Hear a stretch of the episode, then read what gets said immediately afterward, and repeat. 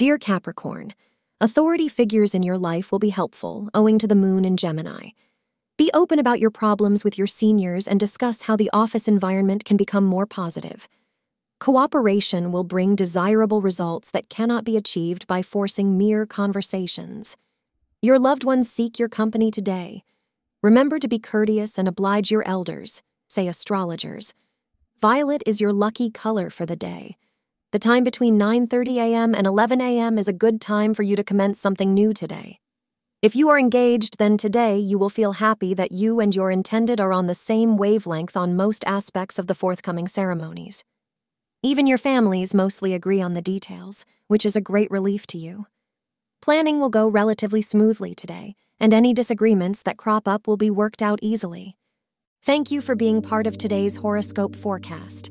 Your feedback is important for us to improve and provide better insights. If you found our show helpful, please consider rating it. For an uninterrupted, ad free experience, simply click the link in the description. Your support helps us to continue creating valuable content. Thank you for being here and see you tomorrow.